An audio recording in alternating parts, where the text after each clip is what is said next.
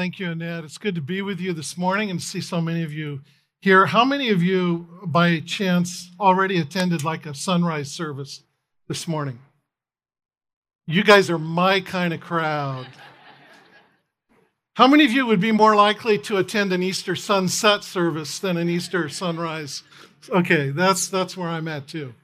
And when there's no sun here today, is there? You know, I Bill, I saw you last week preaching and the sun was coming through and you were having to move back and forth. So I like to think this morning the glory cloud is following me, Bill, and and uh, I, I'm not dealing with it yet, but we may see here in a little bit. Uh, I've had an interesting week. I was gone last weekend. I was up in Bend, Oregon, where my son and his family live, and on Thursday they gave birth to their third son, Lincoln Robert Swaggerty, and so uh, I got to be there in Bend for that, not in the hospital room, but we got to see on Friday through the glass and, and meet him.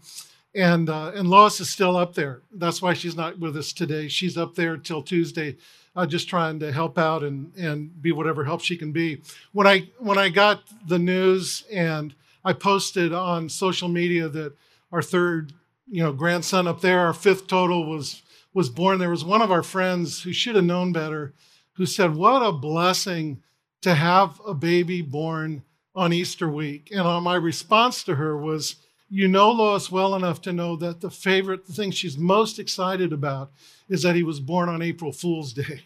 And uh, that kid is going to have a lifetime, as long as Lois is around, he'll have a lifetime of memories for being born on April Fool's Day. Her favorite holiday by far uh, is April Fool's Day. So, uh, it's great to be here today on, on celebrating the Easter story. We're going to be looking at that story in John chapter 20 this morning. And uh, we're going to talk about a lady that had, in many ways, had a roller coaster life, had given up hope, and had finally had her hope renewed, only to feel as if it was dashed again, and then the resurrection renewed it once more. I don't know if you uh, have a favorite line that starts out, you know you're getting old when.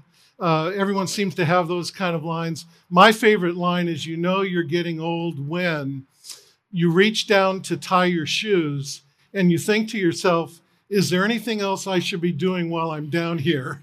I've actually had that thought come to my mind a few times over the last couple of years. Is there anything else I need to be doing while I'm while I'm bent over and down here? Uh, one of the more poignant expressions of that phrase, you know you're getting old, is this you know you're getting old when regrets have taken the place of dreams in your life. And there's no number attached to that, is there?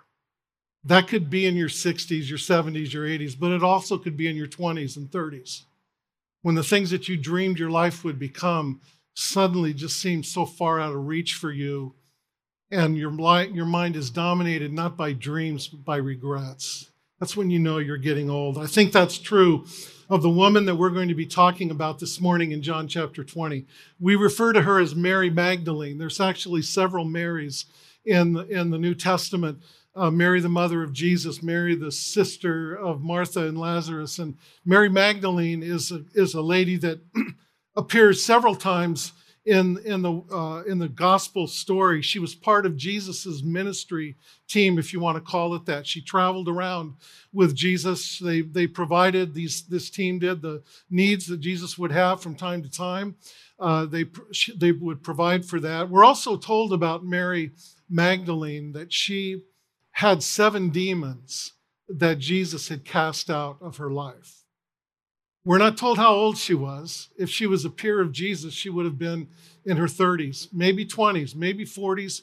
Uh, this was a woman, though, who had known tragedy and had uh, had her dreams, whatever her dreams were as a teenager, those were such a far distant thing in her mind and in her life. And Jesus came along and cast out those demons, and she became a follower of Christ. We're we're not given the name in Luke chapter 7 of the lady that came in and broke the alabaster jar on Jesus' feet and washed his feet with that perfume.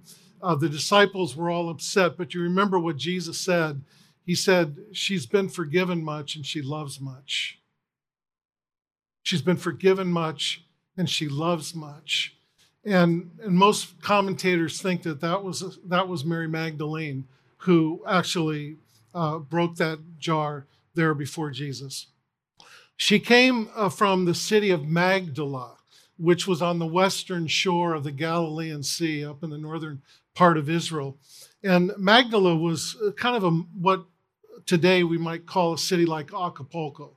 It was a city that was a city of luxury, but there was also a lot of corruption and immorality there. There's a long standing tradition. We don't know if it's if it's true or not, and the, and the New Testament doesn't say this specifically, but there's a long standing tradition that Mary Magdalene had, had uh, lived a life of prostitution at one point.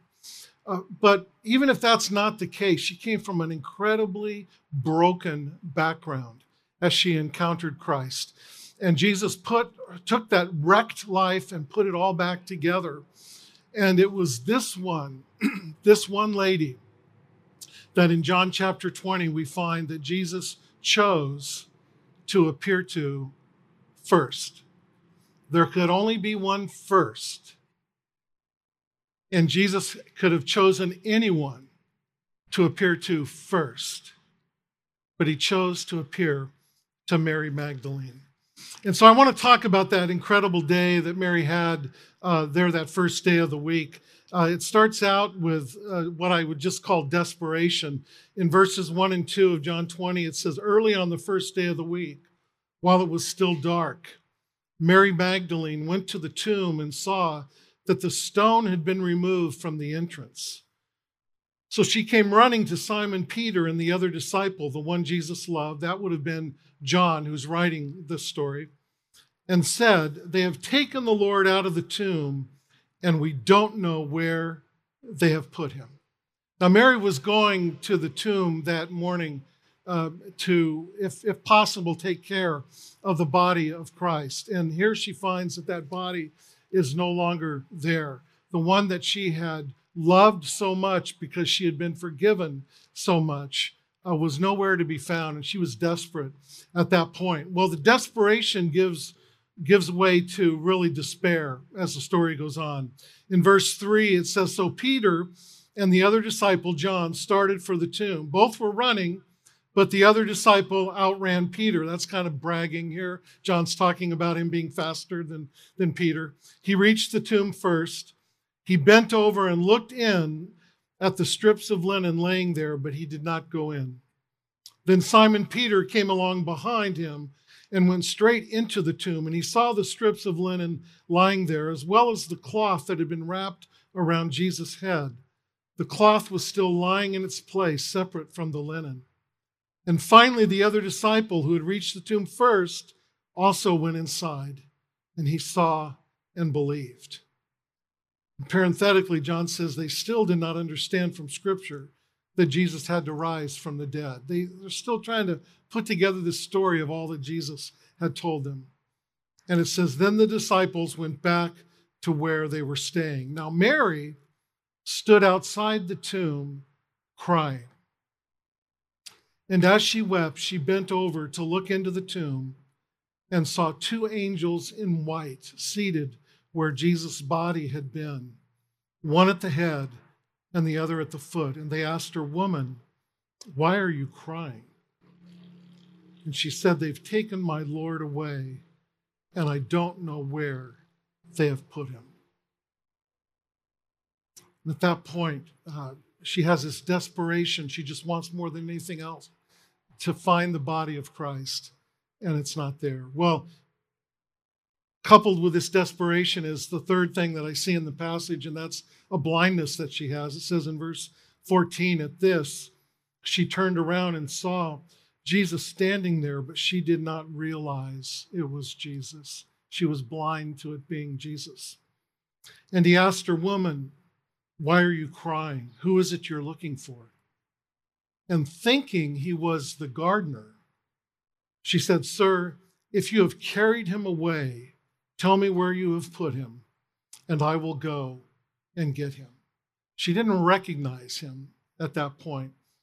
Uh, we ought, we should say, just parenthetically, that nobody recognized Jesus when he rose from the dead. So she's not unusual in that sense. I think what they what they would see and experience in the resurrected body of Jesus would be akin to looking like a picture of someone that's 25 years old, you know, or the picture's 25 years old.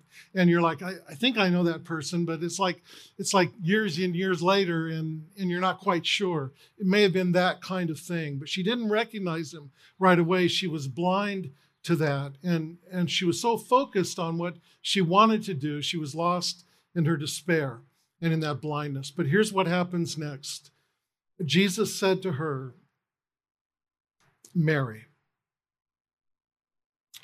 And in amazement, she turned toward him and cried out in Aramaic, Rabboni, which means teacher.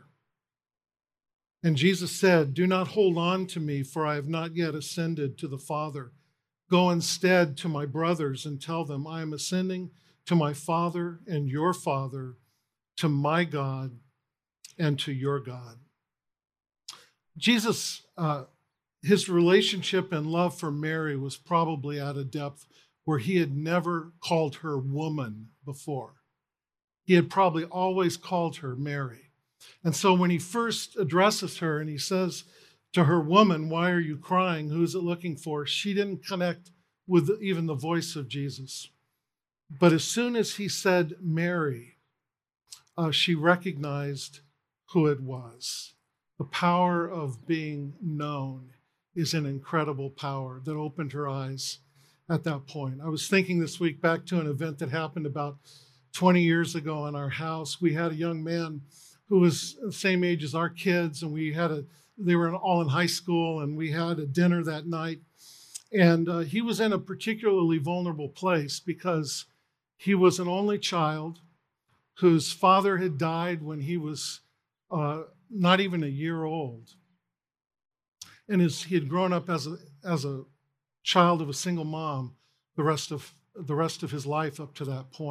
And his mom was sick in the hospital. So sick, in fact, that the doctors were trying to explain to him that there was no hope for her and they needed to take her off the, the machines that were supporting her life at that point.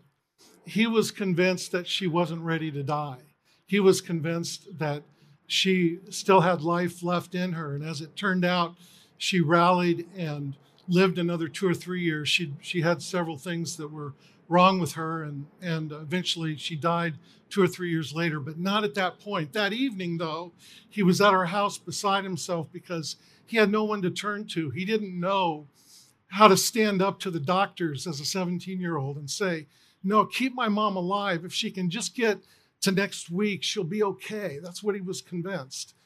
But he had no one who was kind of in his corner. We had him over that night uh, for dinner. And I don't know uh, what the occasion was. I do know we had a house full of people. And I know we had a house full of people because Lois had to break out the china for dinner. I don't know if it's how it is in your house, but the, the wedding china doesn't come out until all the Corelle and all the stoneware is all distributed and you need, still need more. And then you get out the wedding china at that point. And we had had this china, not used it all that much. One of the things that Lois had done with the china way back when she got it, you know, it was registered and people would buy three plates or a serving plate or a gravy bowl or a sugar dish or whatever it might be. Whenever we got one of those gifts, Lois had taken nail polish and she turned it over and she wrote the name of the person who had given that particular item to us at our wedding. And over the years, as we used that and washed it, the letters would peel off. And so sometimes, you know, a name, a last name that would have you know, eight letters might only have three. And when we would break it out, we'd play this game where we try to figure out, well, who gave us this? Who are these three letters? You know, it's like Wheel of Fortune or something like that. We're we're playing, and um, the um, uh, that particular night, Lois had plates. She was passing out the china. She was dealing them off the bottom away from her, and she came to this young man and handed him a plate, and and he just kind of looked up eh, with this look of mystery on his face because he said, Why is my mom's name on that plate? Why is my mom's name on that plate? The reason was because his grandparents had given us that plate. And this was his mother's maiden name. But as he was handed that plate, he realized these are people in my moment of need that know me. They go way back with me. They know my family name. And it was just one of those kind of magical things that you go, how in the world does that happen? Other than the fact that God wanted to impress upon him that special relationship. And when Jesus is in the garden with Mary and he turns to her and he says, Mary, it's that same kind of thing. He wants her to understand that you're known. I know you and I love you. I know you. And Mary just grabbed on to Jesus at that point. And, and Jesus tells her, you know, you're going to have to let go. It wasn't that he couldn't be touched. There were other times after his resurrection that he asked, he told people, you know, go ahead and touch me, feel the wounds and, and that sort of thing. So it wasn't that he couldn't be touched, but in effect, he was saying, I'm going to be here for a while. You know, you can let me go. I'm not going to go away quite yet. But he was also telling her that things are going to be different from this point forward. Uh, things have, have entered into a different chapter uh, after the resurrection, and it's not going to quite be the same, and he's no longer Rabboni, but he's going to be her Lord. Well, the story ends with Mary going back to the disciples in joy. Verse 18 She went to the disciples with the news, I have seen the Lord. And she told them that he had said these things to her. What a day for Mary to be that first one to see the Lord. What do we what can we take away this morning from this story? What can we learn from it? I think one of the things that God would want us to learn and to really embrace is that friends, we're all in the same boat. We're all in the same boat. Uh, we look at Mary as one who was so needy, whose life had been so transformed, uh, one that had been touched so deeply by the work of Jesus uh, but we're all in the same boat. Mary was, it's striking that she was the one that Jesus chose because, in one sense, she was on the outside of every inside outside category the world had. You know, if you want to know who the insiders are or the outsiders, in almost every category that you would line up, Mary was on the outside. She was poor. She had had this uh, uh, lifetime of demon being demon possessed. Perhaps she had lived a life that others would have considered immoral. The least likely candidate for Jesus to choose, and yet he chose her uh, to be the one. He chose uh, and he chooses the Marys of this world, friends, so that all the rest of us non Marys can get the point that Jesus Christ came not to save the righteous, as he said, but I've come to save sinners. And when Jesus said those words, he wasn't speaking objectively that there is this category of people that, that are righteous and don't need Jesus, and then there are those who are sinners and do need Jesus. That's not what he's saying. He's saying subjectively, there's people who think, I'm, I'm righteous enough on my own, I can do it by myself. And, and they don't see their need as those uh, who are sinners see their need. And, and Jesus uh, is saying here that Mary knows that she's a sinner. She's been forgiven much, so she loves much. And that's why she was there that morning because she wanted uh, to express that love to Jesus even in his death. She wanted to care for his body. There's a famous um, 60 Minutes episode that happened decades ago when Mike Wallace was still leading uh, 60 Minutes, and he had a way of bringing out just really poignant things in, in the lives of people. He was interviewing once a man by the name of Yehiel Dinur. And Yehiel Dinur was a, a Holocaust survivor who actually testified against Adolf Eichmann in the Nuremberg trials.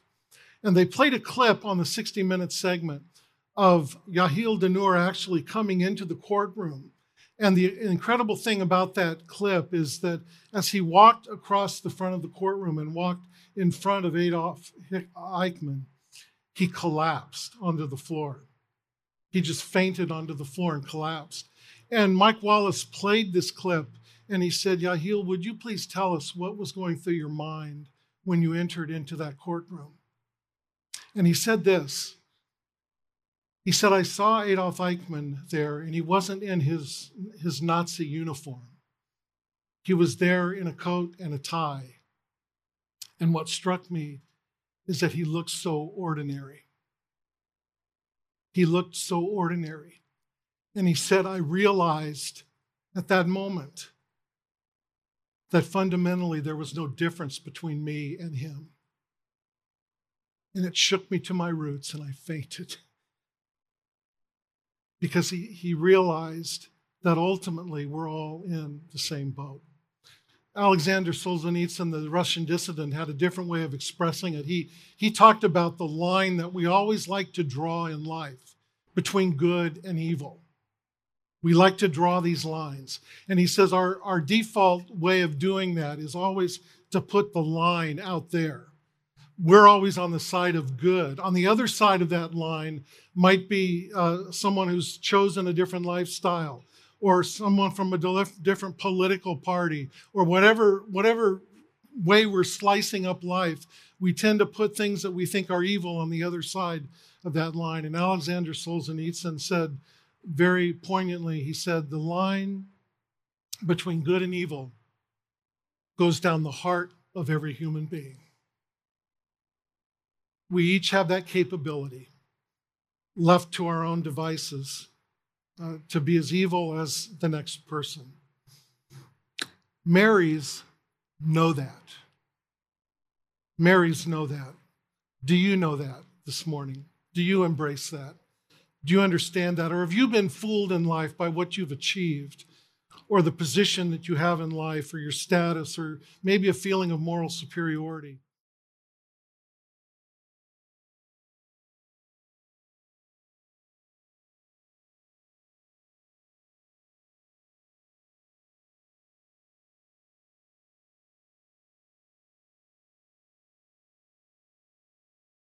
That faith, even, is not of ourselves, it's a gift of God, not a result of works, so that no one would boast.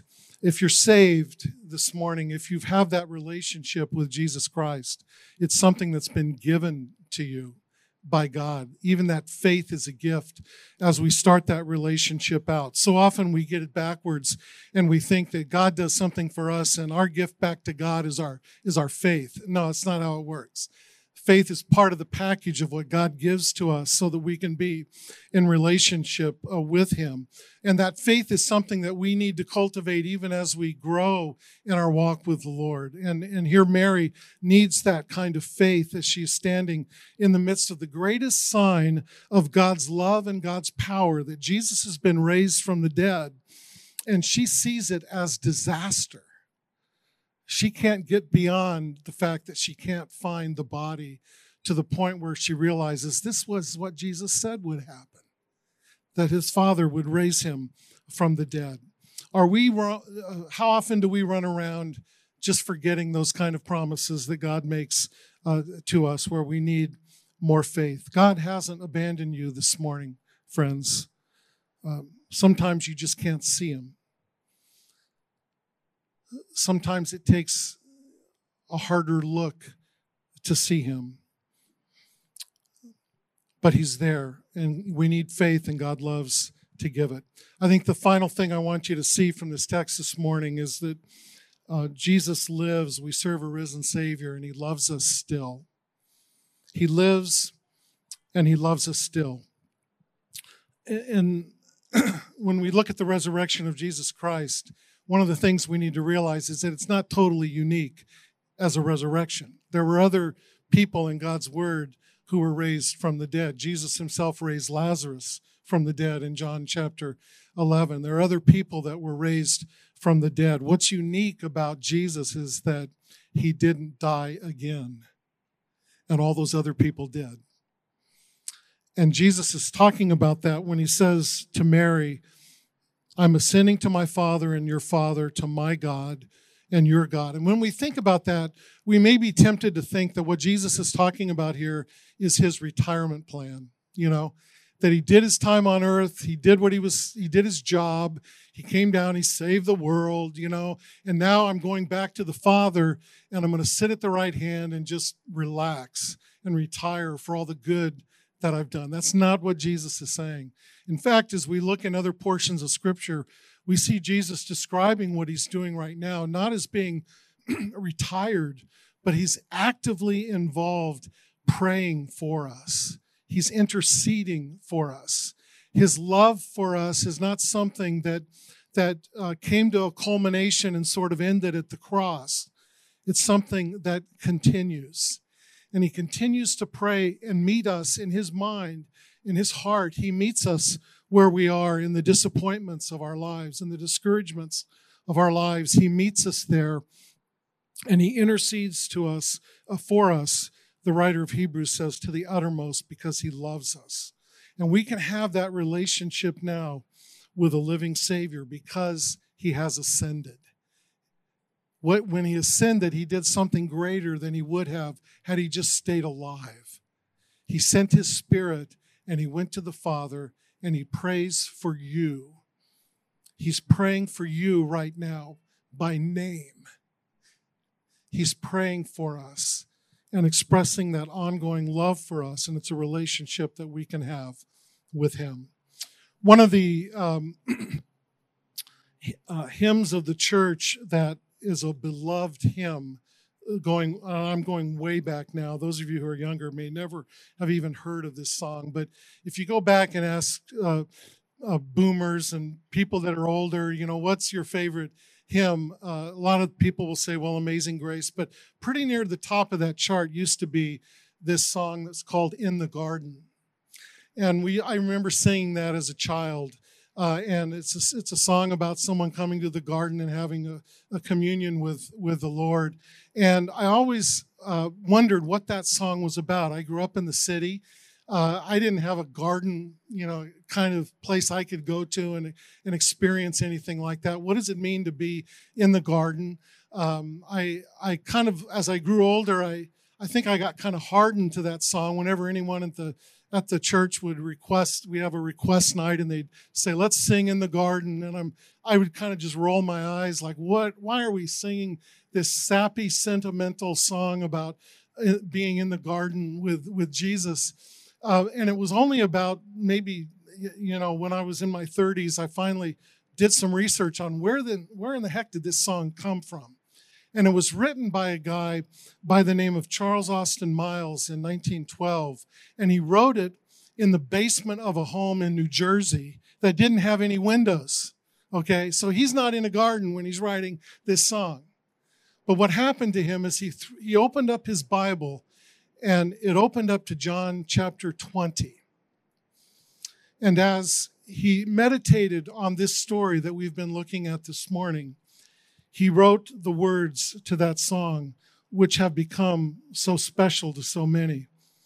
And the song begins I come to the garden alone while the dew is still on the roses, and the voice I hear falling on my ear, the Son of God discloses. You see, this was a song that he wrote about Mary. It's not a song he's saying, you know, go to the garden and have this mystical experience with Jesus. He's saying, no, this is what happened. This is a fact that Jesus, uh, this is one woman's story that she went to the garden. One of the other verses, he speaks, and the sound of his voice is so sweet, the birds hush their singing, and the melody that he gave to me within my heart is ringing. And here's the chorus and he walks with me and he talks with me and he tells me I am his own. And the joy we share as we tarry there, none other has ever known.